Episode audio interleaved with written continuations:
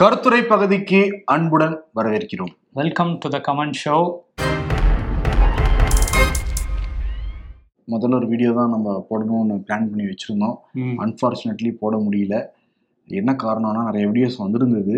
But வந்து எல்லாமே vertical வீடியோவாக இருந்தது. அதில் பாதி வீடியோ வந்து ரொம்ப ஷேக்காக இருந்தது. பின்னாடி நிறையா நாய்ஸ் அவங்க சொல்ல வர கருத்துக்களே தெளிவாக நமக்கே வந்து புரியல. இதில் இன்னொன்று நிறைய பேர் அந்த மாண்டேஜ் எடுத்துக்கிட்டு அதுலேயே வாய்ஸ் ஓவர்லாம் பின்னாடி வந்து பேசுகிறாங்க அது சரியாக கன்வே ஆகுமே நமக்கு தெரியல. அதனால் வீடியோ அடு எடுத்து அனுப்பும் நேர்கள் வந்து ஒரே இடத்துல நின்று அந்த கண்டென்ட்டை முழுசாக பேசிட்டு அதுக்கப்புறம் அதோட மாண்டேஜ் எடுத்து அனுப்புனீங்கன்னா பயன்படுத்த முடியும். ம் ஆமா. போன வாரம் நம்ம கனடால இருந்து ஒரு வீடியோ பண்ணியிருந்தாங்கல்ல? அந்த மாதிரி அந்த ஹரிசாண்டலா வச்சு எடுத்தாவும் கொஞ்சம் பெட்டரா இருக்கும். ஆமாம் நிறைய அனுப்பிச்சிருந்தாங்க. கண்டென்ட்டாவே வந்து. யூகே யூஎஸ் அமெரிக்கா ஆஸ்திரேலியான்னு எல்லா எல்லா நாட்டுல இருந்தும் அனுப்பிச்சிருந்தாங்க. அந்த ஐ ஜாலின்னு ஒவ்வொரு மீனா நான் ஓப்பன் பண்ணி ஓப்பன் பண்ணி பார்த்துக்கிட்டு இருந்தோம். ஆ. பட் என்னன்னா அதுதான். அதுல ஒரு சில இது வீடியோ இருந்தது அது வந்து யூஸ் பண்ண முடியாத மாதிரி இருந்தது. ஒரு சில இதுல கண்டென்ட்ஸ் இருந்தது ரொம்ப இன்ட்ரெஸ்டிங்கான கண்டென்ட்ஸ்லாம் இருந்தது. அதை நீங்க வீடியோவா எடுத்து அனுப்புனீங்கன்னா கண்டிப்பா நம்ம பயன்படுத்திக்கலாம். ஆமாம் இம்பர்ஃபெக்ட் ஷோ அட்டு விடு டாட் காம் ம், இந்த மெயில் முகவரிக்கு முகவரிக்கு அனுப்பி விடுங்க. ஏன்னா போன வாரம் ஞாயிற்றுக்கிழமை தான் பப்ளிஷ் ஆகுதுல்ல. அவங்களுக்கு வீக்கெண்ட் தான் கொஞ்சம் ஃப்ரீயாக இருப்பாங்க. அதனால இந்த வாரம் நம்ம எதிர்பார்க்கலாம். வரும் வாரங்களில் நம்ம வந்து நிச்சயம் வந்து எதிர்பார்க்கலாம். கண்டிப்பா. சரி நம்ம கேள்விக்குள்ள போயிடலாமா? ம். நம்ம நேயர்கள்ல ரெண்டு பேர் நவீத் இப்ப ஜீவானந்தம் அப்படிங்கிற ரெண்டு பேர் என்ன கேட்டிருக்காங்கன்னா பிசிசிஐ வந்து ஏன் தனியார் மயமாவே இருக்கு? அது ஏன் அரசுடைமையாக்க கூடாது அப்படிங்கிற கேள்வியை வந்து கேட்டிருக்காங்க. BCCI board of control for cricket in India அப்படிங்கிறது தான் அதோட ஃபுல் ஃபார்மு. அது வந்து தனியார் தான். அந்த நேஷனல் ஃபெடரேஷன் ஆஃப் ஸ்போர்ட்ஸ் அந்த இதுக்குள்ள வரல. தேசிய அந்த விளையாட்டு துறைக்குள்ள வரல. தனியாக தான் இயங்கிக்கிட்டு இருந்தா கூட அதில் வந்து அப்பப்போ கிரௌ கவர்மெண்ட் வந்து சில ரெகுலேஷன்ஸ் கொடுத்துட்டே தான் இருப்பாங்க. ஆமா. அஹ் என்னன்னா ரெண்டாயிரத்தி எட்டு அந்த மும்பை தாக்குதலுக்கு பிறகு நீங்க ஐபிஎல் போட்டியில பாகிஸ்தான் பிளேயர்களை எடுக்கக்கூடாது அப்படின்னு உத்தரவு போட்டாங்க. கவர்மெண்ட் வந்து சொல்லியிருந்தாங்க. அதை பிசிசி இதுவரை கடைபிடிச்சிட்டு தான் இருக்காங்க. ரெண்டாயிரத்தி இருபத்தி மூணு வரைக்கும் எந்த பாகிஸ்தான் பிளேயருமே எடுக்கிறது இல்லை எந்த டீமும் வந்து எடுக்கிறது கிடையாது. ஆமா. அதே மாதிரி பிசிசிஐடைய செக்ரட்டரி ரெண்டாயிரத்தி பத்தொன்பதுல இருந்து அமித்ஷா உள்துறை அமைச்சருடைய மகன் ஜெய்சா தான் வந்து இருக்காரு. எல்லாருக்குமே தெரியும் அது. அவர் வந்து பிசிசிஐல மட்டும் கிடையாது. ஏசியன் கிரிக்கெட் கவுன்சில் அதுல பிரசிடென்ட்டாகவும் இருக்காரு. ம் ஆமா பிரசிடென்ட்டாகவும் இருக்காரு. அவங்க பொதுவாகவே வந்து ஒரு கண்ட்ரோல்குள்ளே தான் வச்சுக்குவாங்க எப்போவுமே. அது தனியார் அமைப்பாக இருந்தால் கூட அந்த பொலிட்டிக்கல் பார்ட்டிஸில் இருக்க யாராவது ஒருத்தர் அங்கே இருந்துகிட்டே இருப்பாங்க. அது மாதிரி தான் அமித்ஷாவோட பையன் ஜெய்ஷா இருக்காரு. அங்கே பிரசிடெண்ட்டாக வந்து ரோஜர் பின்னி இருக்காரு. அவர் வந்து ஆயிரத்தி தொள்ளாயிரத்தி எண்பத்தி மூணு வேர்ல்ட் கப் வின்னிங் ஸ்குவாடில் இருந்தவர். முன்னாடி கங்குலி இருந்தாரு இப்போ இவர் இருக்காரு. யார் இருந்தாலுமே வந்து ஜெய்ஷாவோட கண்ட்ரோலில் தான் இருக்கு. பிசிசிஐன்னு தான் சொல்றாங்க. ம். அதுல வைஸ் பிரசிடென்ட்டா ராஜீவ் சுக்லா இருக்காரு இவர் வந்து ராஜ்யசபா எம்பி காங்கிரஸ் கட்சியோட எம்பி. எப்படி இவங்க ஆட்சி மாறினோன்னா ராஜீவ் சுக்லா மட்டும் விட்டு வச்சிருக்காங்க அப்படின்னு பார்த்தோம்னா அவர் பல டீகேட்ஸா பல தசாப்தங்களா வந்து இந்த பிசிசிஐல இருக்கிறதுனால அவர் இப்பவும் இருந்துட்டு தான் இருக்காரு. ஆனா ஃபுல் கண்ட்ரோல் ஜெய்ஷா கையில தான் இருக்கு இதுக்கு முன்னாடி வந்து அனுராக் தாக்கூர் இருக்காருல்ல இப்ப. விளையாட்டுத்துறை அமைச்சர் அவர் வந்து பிரசிடென்ட்டா இருந்திருக்காரு. பிசிசிஐக்கு அதே மாதிரி சரத்பவார் தேசியவாத காங்கிரஸோட தலைவர் அவர் வந்து பிரசிடென்ட்டா இருந்திருக்காரு. மாதவராவ் சிந்தியா அவங்க வந்து காங்கிரஸ் பீரியட்ல அவரை வந்து பிரசிடென்ட்டா வச்சிருந்தாங்க. ஏதோ ஒரு வகையில அவங்க வந்து அந்த அரசு பொலிட்டிக்கல் பார்ட்டியில இருக்க யாரோ ஒருத்தர் இங்க இருந்துட்டே தான் இருப்பாங்க. அந்த இது தனியார் மயமா ஏன் இருக்குன்னு சொல்றாங்கன்னா அஹ் அந்த நிதி வருது இல்ல கிட்டத்தட்ட இருபதாயிரம் கோடி இருபத்தஞ்சாயிரம் கோடின்றாங்க பிசிசியோட சொத்து மதிப்பு. இப்ப அரசு கையில இருந்துச்சுன்னா நிதிக்கெல்லாம் கரெக்டா கணக்கு காட்டணும் அந்த பிரச்சனை எல்லாம் வரும் இங்க நிறைய பணம் வந்து கொட்டுற இடம் ஐபிஎல்லே அவ்வளவு கொட்டுது. அதெல்லாம் அதெல்லாம் காட்ட வேண்டி வருமே அப்படிங்கிறதுனால தான் தனியார் மயமா இருக்கோ அப்படிங்கிற கேள்வி நம்ம கிட்ட இருக்குது. அதே மாதிரி தமிழ்நாடு கிரிக்கெட் சங்கம் இருக்கு. எல்லா மாநில கிரிக்கெட் சங்கத்தோட கண்ட்ரோலுமே பிசிசிஐ கிட்ட தான் இருக்கு. அதேதான். இதுல என்னன்னா அந்த பிசிசிஐ மட்டும் தனியார் கிடையாது. கிரிக்கெட் ஸ்டேடியம் இருக்குல்ல. இப்ப சேப்பாக்கம் ஸ்டேடியம் நம்ம எடுத்துக்கிட்டோம்னா அதுவே தனியார் கையில தான் இருக்கு. தமிழ்நாடு கிரிக்கெட் சங்கத்திட்ட தான் இருக்கு.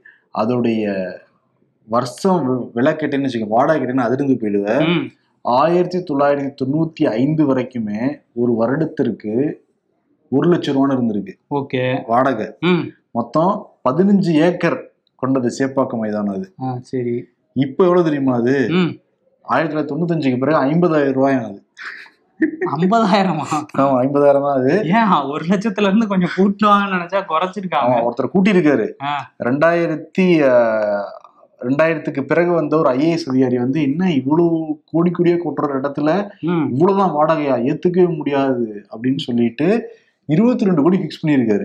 இருந்தா கூட அந்த லாபி சும்மா இருக்குமா? கிரிக்கெட் லாபிங்கிறது எவ்வளவு பெரிய லாபி. திருப்பி ஐம்பதாயிரத்துல இது வரைக்கும் வண்டி ஓடிக்கிட்டு இருக்காங்க. ஓஹோ அதுக்கப்புறமா அதை ஏத்துக்கலையா?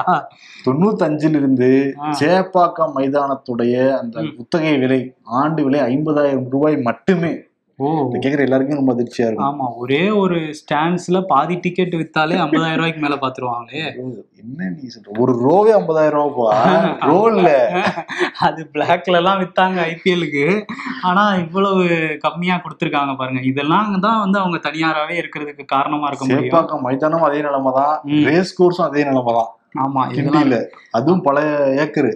ஆமா எல்லாம் இந்த மாதிரி குத்தகைக்கு வந்து இவ்வளவு கம்மியா காசு கொடுத்து தான் இது பண்ணிட்டு இருக்காங்க. இன்னொரு செய்தி என்னன்னா இவங்க வந்து ஒரு டைம் வந்து பிசிசிஐ என்ன பண்ணிருக்காங்க? நாங்க ஒரு தென் தொண்டு நிறுவனம். எங்களுக்கு வந்து நீங்க டாக்ஸ் எவேஷன் கொடுக்கணும்னு கவர்மெண்ட்டுக்கு கோரிக்கை வேற வச்சிருக்காங்க. தொண்டு என்ன தொண்டு இல்லையாப்பா அவங்களுக்குலாம் அதுதான் என்ன தொண்டு பண்ணாங்கன்னா இப்போ வரையும் என்ன தெரியல. தொண்டுன்னா ஒவ்வொரு டாட் பாலுக்கும் ஐநூறு மரக்கன்று நட போறேன்னு சொன்னாங்கல்ல அதான் தொண்டு. எனக்கு அதுலயே சந்தேகம் இருக்கு. நடுவாங்களா? சொன்னாங்க. பிளே ஆஃப்ஸ்ல வந்து ஒவ்வொரு டாட் பாலுக்கும் ஐநூறு மரக்கன்று நடுவோம்னாங்க. ம். ஆனா இதெல்லாம் சொல்லி டாக்ஸ் அவேஷன் கேட்டிருக்காங்க. நிறைய குற்றச்சாட்டு இருக்கு பிசிசிஐ மேலயும். ஏன்னா உலகத்திலேயே அதிக பணம் கொட்டுற ஒரே கிரிக்கெட் சங்கம்னா அது இந்திய கிரிக்கெட் சங்கம் தான். இவங்க வேர்ல்டு லெவல்ல இன்ஃப்ளூயன்ஷியலா இருக்காங்க. அந்த. இன்டர்நேஷனல் கிரிக்கெட் கவுன்சிலுக்கே இவங்க கொடுக்குற ஐடியாவை தான் ஏத்துக்கிற நிலைமையில தான் இருக்கிறாங்க. ஏன்னா இங்கே தான் பணம் நிறைய கொட்டுது கிரிக்கெட்டுக்கு இந்த பணம் கொட்டுறதுனால தான் அவங்க தனியார் மயமா தனியாராவே இருக்கிறாங்கிறது தான் பதில். ஆமா. இன்னொன்னு என்னன்னா இவங்க மத்த எல்லாத்துலயும் கை வைப்பாங்க. அவங்க ஆள் தான் உள்ளே இருக்கிறது. ஆமா ஜெய்ஷா வேற இருக்கிறாரு. ஆமா. அதுல இன்னொன்னு என்னன்னா பிஜேபி என்ன சொல்லுவாங்கன்னா. அரசியல்ல ஒரு தலைவர் முக்கியமா இருந்தாங்கன்னா அவருடைய மகன் அதே இதுல வந்துச்சுன்னா அது வாரிசான் ம்.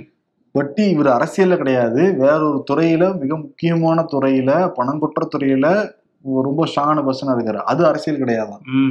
எத்தனை கிரிக்கெட் மேட்ச்ல விளையாடி இருக்காருன்னு தெரியல ஜெய்சா. தெரியல எவ்வளவு விக்கெட் எடுத்தாரு இல்ல எத்தனை சிக்ஸ் அடிச்சாருன்னு தெரியல. ஆனா வந்து இவர் வந்து அந்த பிசிசிஐல கங்குலி இருந்தப்பையும் சரி இப்போ ரோஜர் பின்னி இருந்தப்பையும் சரி பிரசிடண்டா இருந்தப்பையும் சரி இவர் கையில தான் அந்த குடுமி இருக்கு. இவர் சொல்றதா நடக்குது. இன்னொரு இதுல விஷயம் என்னன்னா ரெஸ்லஸ் ப்ரொட்டஸ்ட் நடக்குது இல்ல. அதுல வந்து ஆயிரத்தி தொள்ளாயிரத்தி எண்பத்தி மூணுல வேர்ல்ட் கப் ஜெயிச்ச எல்லாரும் சேர்ந்து ஒரு கூட்டறிக்கைன்னு சொல்லி விட்டாங்க. நாங்க வந்து ரெஸ்லஸ்க்கு ஆதரவா நிக்கிறோம்ட்டு ம். அறிக்கை வந்த அடுத்த நாளே என்ன பண்ணிட்டார் ரோஜர் பின்னி? இந்த அறிக்கைக்கு எனக்கும் சம்மந்தம் இல்லை. அப்படின்ட்டாரு. ஓகே நீங்க பிசிசிஐ பிரசிடண்டா இருக்கீங்க. ஜெய்ஷா ஏதாவது சொல்லியிருப்பாரு. அதனாலதான் நீங்க பின் வாங்கிட்டீங்க. அப்படின்னு சொல்லி அப்பவே எதிர்க்கட்சிகள்லாம் அவரை கலாய்ச்சிட்டு இருந்தாங்க. சைனாக்காரங்க பூமிக்குள்ளார ட்ரில் பண்ணி கிட்டத்தட்ட பத்தாயிரம் மீட்டர் போடுறாங்களாமே. அது உண்மையா? எதனால அப்படி பண்றாங்க? என்ன காரணம் அப்படின்னு வந்து கேள்வி கேட்டிருக்காரு ஆனந்த். சூப்பர் பவர் அப்படின்னு சொல்லிக்கிற நாடுகள் ஜப்பான் யூஎஸ் அதே மாதிரி சோவியத் யூனியன் ஒன்றா இருந்தப்ப இந்த நாடுகள் எல்லாமே அதுக்கான முயற்சிகள்லாம் ஈடுபட்டாங்க. ஆயிரத்தி தொள்ளாயிரத்தி எழுவதுல கோலாவெல் அப்படிங்கிற அந்த ப்ராஜெக்ட் பேர்ல கிட்டத்தட்ட ரஷ்யால வந்து பன்னெண்டாயிரத்தி இரநூத்தி அறுபத்தி மூணு மீட்டர் வரைக்கும் போயிடுறாங்க. ம். அதுக்கு பிறகு ரொம்ப சூடாகி அந்த எக்யூப்மெண்ட்டே உருக ஆரம்பிச்சிருச்சான் முன்னூத்தி அறுபத்தி அஞ்சு ஃபேரன் ஹிட். யோசிச்சு பாரு என்ன அவ்வளவுதான். அதே செல்சியஸ்ல பார்த்தோம்னா நூத்தி எண்பத்தாறு செல்சியஸ் அது. சரி அதுக்கப்புறம் சோவியத் யூனியன் பிரிஞ்சதுக்கு பிறகு அந்த ப்ராஜெக்ட் அப்படியே வந்து நிறுத்தப்பட்டது. இப்ப சைனா வந்து அதை கையில் எடுத்திருக்கு. சைனா வந்து எங்க பண்றாங்கன்னா சிஞ்சியாங் அப்படிங்கிற அந்த ப்ராவின்ஸ்ல தான் வந்து பண்றாங்க. அது கிட்டத்தட்ட ஒரு பாலைவனமான ஒரு பகுதியா. அந்த இடத்துல இருந்து தான் சைனாக்கு தேவையான முப்பத்தெட்டு சதவீத அந்த கூழ் வந்து எடுக்கிறாங்க. அந்த ஏரியால இருபத்தஞ்சு பில்லியன் கியூபிக் மீட்டர் வாட்டர் வந்து இருக்கான். அதே மாதிரி எழுநூத்தி முப்பது மில்லியன் டன் அளவுக்கு அயன் கோர் ரிசோர்சஸ் எல்லாமே இருக்கும். அஹ் கிட்டத்தட்ட சைனால நிறைய ரிசோர்சஸ் இருக்க ஒரு ஏரியாங்கிறாங்க அங்கே தான் அந்த ப்ராஜெக்ட் வந்து பண்ணுறாங்க எவ்வளோ தூரம் வந்து போகிறாங்கன்னா எர்த்து கிரஸ்ட்டு கிட்டத்தட்ட ட்ரில் பண்ணிட்டு பத்தாயிரம் மீட்டர் வரைக்கும் போகிறாங்க ஃபீட்டில் பார்த்தோம்னா முப்பத்தி ரெண்டாயிரத்தி எட்நூற்றி எட்டு அடி நிலத்துக்குள்ளே போகிறாங்களாம் சைனீஸ் இது வந்து என்ன சொல்கிறாங்கன்னா நாங்கள் வந்து இந்த வல்கனிக் எரப்ஷன் அது எப்படின்னு நாங்கள் வந்து ஆராய்ச்சிக்காக நாங்கள் பண்ணுறோம் அதே மாதிரி எர்த்வாக்லாம் ஏன் வருது எப்படி வருதுங்கிறதையும் நாங்கள் அதை கண்டுபிடிக்க போகிறோம் ஆராய்ச்சிக்காக தான் பண்ணுறோம் அப்படிங்கிற நாங்கள் சொல்கிறாங்க பட் உலக நாடுகள் வந்து வெஸ்டர்ன் கண்ட்ரிஸ் வந்து என்ன சொல்கிறாங்கன்னா இல்லை இல்லை அங்கே வந்து பெட்ரோலியம் தட்டுப்பாடு போன்ற அந்த இதெல்லாம் நிறைய தட்டுப்பாடு ஏற்படுது எரிவாயுக்கு. அதனால ஏதாவது பண்ணி கண்டுபிடிக்க முடியுமான்லாம் பார்க்குறாங்க அப்படின்றாங்க. இதில் இன்னொரு என்ன சிக்கல்னா நூற்றி நாற்பத்தஞ்சு மில்லியன் ஆண்டுகளுக்கு முன்னாடி இருந்த அந்த பாறைகள் எல்லாமே தொட போகிறாங்க இந்த இதனால. அப்படி தொட்டாங்கன்னா மேபி விளைவுகளோட ஏற்படலாம் அப்படிங்கிறாங்க. ஏன்னா இது வரைக்கும் நம்ம கேள்விப்படாத நம்ம பார்க்காத இது வரைக்கும் நமக்கு புரியாத நிறைய வைரஸ் பாக்டீரியாஸ்லாம் உள்ள இருக்கலாம். அதெல்லாம் ட்ரில் போட்டு வெளியே எடுத்துட்டாங்கன்னா ஆஹா ஏற்கனவே ஒரு வைரஸ் அங்க இருந்து அனுப்பிச்சு விட்டாங்க. சைனால இருந்து இப்ப திரும்ப இன்னொன்னா? இல்ல. அதுக்கெல்லாம் கூட வாய்ப்பு இருக்கு. ரொம்ப கவனமா தான் இருக்கணும் அப்படின்னு சொல்றாங்க. ஆனா அவங்க ஆராய்ச்சிக்காகன்னு சொல்றாங்க. ஆராய்ச்சிக்காக இல்ல. அவங்க ஏதாவது எடுக்க முடியுமா? அவங்களோட தேவைகளை இதுல இருந்து எடுத்துதான் பூர்த்தி பண்ணிக்க முடியுமா அப்படின்னா ஓட்ட போறாங்க அதுக்குள்ளார ஆஹா ரொம்ப டேஞ்சரஸா தான் இருக்காங்க. சைனீஸ்காரமே ரொம்ப டேஞ்சரஸா தான் இருக்காங்கப்பா. ஆஹ், ஆமா அந்த கவர்மெண்ட் ஆமா. சைனீஸ் கவர்மெண்ட் ம், ஏன் அப்படிலாம் பண்றாங்கன்னு தெரியல. ம். சரி, இதுதான் சும்மா இருக்கலாம். இதுதான் அந்த ஸ்டோரியா அவர் கேட்டதுக்கான பதில். ம். மணியா த்ரீ டூ ஜீரோ த்ரீ அப்படிங்கிற யூடியூப் அக்கௌண்ட்ல இருந்து ஒரு கேள்வி வந்திருக்கு. என்னன்னா வந்து இந்த பின்னி மில்ஸோட வரலாறு சொல்லுங்க அப்படின்னு கேட்டிருக்காங்க. கலைஞர் நூற்றாண்டு தொடக்கம் அங்கே தானே ஆரம்பிச்சுது. அதனால கேட்டிருக்காங்க போல. பல. படங்களோட கிளைமாக்ஸ்லாம் அங்கே தான் எடுப்பாங்க. சிவாஜி படத்துல வந்து அந்த அதிரடி கார மச்சான் அந்த பாட்டு அங்கே தான் எடுத்திருப்பாங்க. அப்புறம். போக்கிரி படத்தோட கிளைமாக்ஸ்னு எல்லா படத்தோட கிளைமாக்ஸ் நிறைய படத்தோட படத்தோட இதுவுமே பாதி இது பின்னி மேல தான் ஷூட் பண்ணிருப்பாங்க ஆமா அந்த மாதிரி நிறைய இருக்குல்ல. அந்த பின்னி மில் வந்து பெரம்பூர்ல இருக்கு. ஆனா ஃபர்ஸ்ட் ஃபர்ஸ்ட் அந்த பின்னி அண்ட் கோ அப்படின்னு சொல்லி ஆரம்பிச்சிருக்காங்க. ஆயிரத்தி எழுநூத்தி தொண்ணூத்தி ஏழுல வந்து. ஜான் பின்னி அப்படிங்கிற ஆங்கிலேயர் வந்து ஆரம்பிச்சிருக்காரு. அதோட முதல் ஆபீஸ் வந்து எங்க இருந்துச்சுன்னா இங்க நம்ம ஆபீஸ்ல இருந்து ஒரு இரநூறு முந்நூறு மீட்டர் போனா ஐஓபி அந்த ஹெட் ஆஃபீஸ் இருக்குல்ல அங்கதான் ஃபர்ஸ்ட் இருந்திருக்கான். அதுக்கப்புறம் தான் இந்த பெரம்பூருக்கு வந்திருக்கு. அப்பயே ரெண்டு பேர்ல தான் ஆரம்பிச்சிருந்திருக்காங்க கம்பெனி ஆயிரத்தி எட்நூத்தி எழுவத்தி ஆறுல பக்கிங்ஹாம் மில் அப்படின்னு தான் ஆரம்பிச்சிருக்காங்க. அதே மாதிரி ஆயிரத்தி எட்நூத்தி எண்பத்தி ஒண்ணுல கர்நாடிக் மில்னு ஆரம்பிச்சாங்க. இது ரெண்டையும் வந்து கிளப் பண்ணது ஆயிரத்தி தொள்ளாயிரத்தி இருபதுல. அதான் பின்னி மில் அப்படிங்கிற பேர் வந்து அந்த பின்னிங்கிற பேருமே இருக்கு அவருக்கு. ஆமா அவர் அந்த பின்னி மில்னும் அதை சொல்றாங்க. பிஎன்சி மில் அதாவது அந்த பக்கிங்ஹாம் அண்ட் கர்நாடிக் மில்னு சொல்றாங்க. இதை நம்பி இருபதாயிரம் மக்கள் வந்து வட சென்னையில் உள்ள மக்கள் வந்து அதில் தொழில் பண்ணிட்டு இருந்திருக்காங்க. அந்த ஆலையில் போய் துணிகள் நெய்யறது இதெல்லாம் பண்ணிட்டு இருந்திருக்காங்க. அதுக்கப்புறம் பார்த்தோம்னா ஆயிரத்தி தொள்ளாயிரத்தி இருபத்தி ஒன்றில் வந்து ஒரு பெரிய போராட்டம் நடந்திருக்கு. இந்த போராட்டத்தை பார்க்கறதுக்கு முன்னாடி இந்தியாவோட முதல் தொழிற்சங்கம் வந்து பின்னி மில் தொழிற்சங்கம் தானா. அதுதான் ஃபர்ஸ்ட் ஃபர்ஸ்ட் இந்தியாவிலே தொடங்கப்பட்ட ஒரு தொழிற்சங்கம்னு சொல்றாங்க. அந்த தொழிற்சங்கம் வந்து ஆயிரத்தி தொள்ளாயிரத்தி இருபத்தி ஒண்ணுல வந்து ஒரு போராட்டம் நடத்தியிருக்காங்க. ஊதிய உயர்வு வேணும் அப்படின்னு சொல்லிட்டு. அந்த போராட்டத்துல வந்து பிற்படுத்தப்பட்ட மக்கள்லாம் கலந்துக்கிட்டு இருந்திருக்காங்க. ஆதி திராவிட மக்கள் வந்து ஒரு கட்டத்துக்கு அப்புறம் இல்லை நாங்க வேலைக்கு போறோம் அப்படின்னு சொல்லிட்டு போயிருக்காங்க. வேலைக்கு போன உடனே இந்த பிற்படுத்தப்பட்ட மக்கள் போராடிட்டு இருந்தாங்கல்ல அவங்களெல்லாம் வந்து ஃபயர் பண்ணிட்டாங்களாம். வேலையை விட்டு நீக்கியிருக்காங்க. நீக்கினதுக்கப்புறம் அவங்க மெரினால போய் போராடி இருக்காங்க போராடும் போது ஆ- ஆகஸ்ட் இருபத்தி ஒன்பது ஆயிரத்தி தொள்ளாயிரத்தி இருபத்தி ஒன்று அன்னைக்கு வந்து ஒரு ஏழு பேரை சுட்டு கொண்டிருக்கு அப்போ உள்ள அரசாங்கம். சுட்டு கொண்டு அந்த போராட்டத்தை கலைச்சிருக்காங்க. அதுக்கப்புறம் தொடர்ச்சியாக அந்த பி- பின்னி மில் வந்து இயங்கிக்கிட்டே தான் இருந்திருக்கு. சுதந்திரத்துக்கு அப்புறம் வந்து இங்கே இந்திய முதலாளிகள் கைக்கு அந்த பின்னி மில் வந்திருக்கு. பெரம்பூர் பின்னி மில்லு அதில் நிறைய துணிகளில் வந்து இராணுவத்துக்கெலாம் பண்ணி கொடுத்துட்டு இருந்திருக்காங்க. ஒரு கட்டத்தில் இராணுவம் வந்து அவங்களே அந்த ஃபேக்ட்ரிஸ்லாம் வச்சதுனால அந்த தொழில் பாதிக்கப்பட்டது. இந்த மாதிரி போயிட்டே இருந்தது ஆயிரத்தி தொள்ளாயிரத்தி எழுபது. அந்த டைமில் வந்து ஒரு பெரிய வெள்ளத்தில் வந்து அங்கே உள்ள மிஷினரிஸ் அப்புறம் வந்து துணிகள் எல்லாமே வந்து பாலாயிருக்கு அதுக்கப்புறம் ஏழ்மை வறுமை இந்த மாதிரி மக்கள் வந்து அங்கே வேலை இல்லாமல் கஷ்டப்பட்டிருக்காங்க. பின்னி மில்லில் வேலை பார்த்தவங்க. அப்போ வந்து முதல்வராக இருந்த எம்ஜிஆரும் பிரதமராக இருந்த இந்திரா காந்தியும் பேசி ஓரளவு சரி பண்ணி அந்த மில்லு திரும்பியும் வந்திருக்கு பயன்பாட்டுக்கு. அப்புறம் ஆயிரத்தி தொள்ளாயிரத்தி தொண்ணூத்தாறில் வந்து அதை நடத்த முடியாமல் டோட்டலாக வந்து மூடிட்டாங்க. அதுக்கப்புறம் தான் வந்து அது சினிமா ஷூட்டிங்க்கு இப்போ யூஸ் பண்ணிட்டு இருக்காங்க. சென்னையிலே பின்னி மில் நிறைய இடங்கள் இருக்கு. ஏர்போர்ட் பக்கத்துல ஒண்ணு இருக்கு. ஆமா. பெரம்பூர் ஒண்ணு இருக்கு. இந்த சைடு செங்கல்பட்டு சைடு ஒண்ணு இருக்கு. அப்படின்னு நிறைய சைடு இருக்கு சென்னையை சுத்தி சுத்தியுமே. ஆமா. பட் பின்னி மில்னு பெரிய லெவல்ல அழைக்கப்படுறது இந்த பெரம்பூர் பின்னி மில்லு தான். சுதந்திர போராட்டத்துக்கும் இந்த பின்னி மில்லுங்க பல தொடர்புகள் எல்லாமே இருக்கு. அதெல்லாம் சொன்னா வந்து ஒரு மணி நேரம் ரெண்டு மணி நேரம் பேசணும் அதை பத்தி. ம் ஆமா. அதோட நிலப்ப அந்த பரப்பு இருக்குல்ல அது எவ்வளோ தூரம் அப்படின்னா இரநூத்தி ஐம்பத்தி நாலு ஏக்கர் பரப்பளவு கொண்டது தான் அந்த பின்னி மில் பெரம்பூர் பின்னி மில்லு. அது வந்து இரண்டு கிலோமீட்டர் நீளத்துக்கு இருக்குமா ஒரு கிலோமீட்டருக்கு அகலத்துக்கு இருக்குமா அந்த கட்டடம்.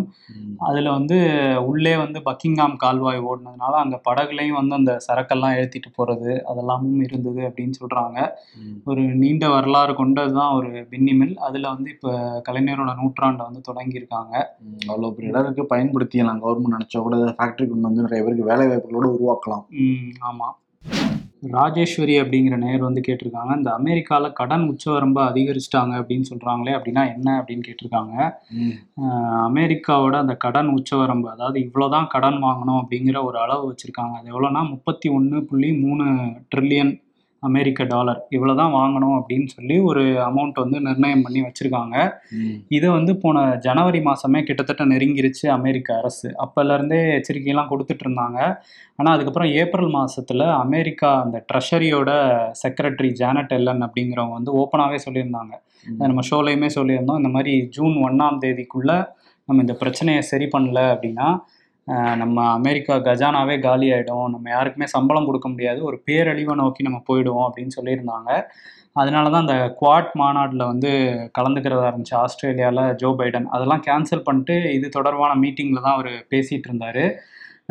என்ன இதில் என்ன பிரச்சனைனா அந்த கடன் உச்சவரம்பை வந்து இதுக்கு முன்னாடி ஆயிரத்தி தொள்ளாயிரத்தி அறுபதுலேருந்து எழுபத்தெட்டு தடவை அதிகரிச்சிருக்காங்க.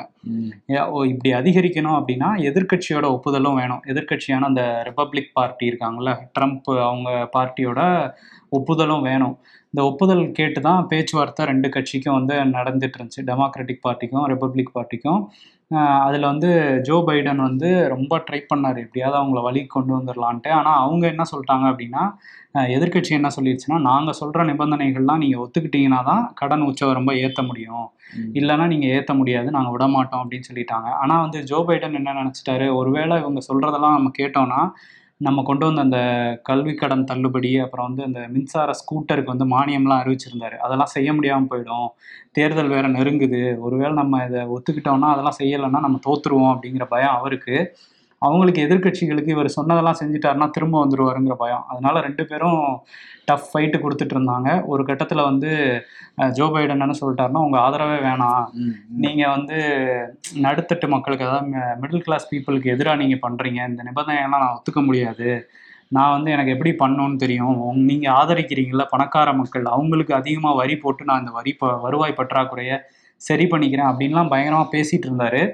ஆனா என்னாச்சுன்னு தெரில இல்ல அதிகாரிகள்லாம் சொல்லியிருப்பாங்கன்னு நினைக்கிறேன். நீங்க வந்து இல்ல இந்த மாதிரிலாம் பண்ணா கடன் உச்சவரம்பு அதிகரிக்காம நம்ம தப்பிக்க முடியாதுன்னு சொன்னதுக்கு அப்புறம் திரும்ப பேச்சுவார்த்தை நடந்தது.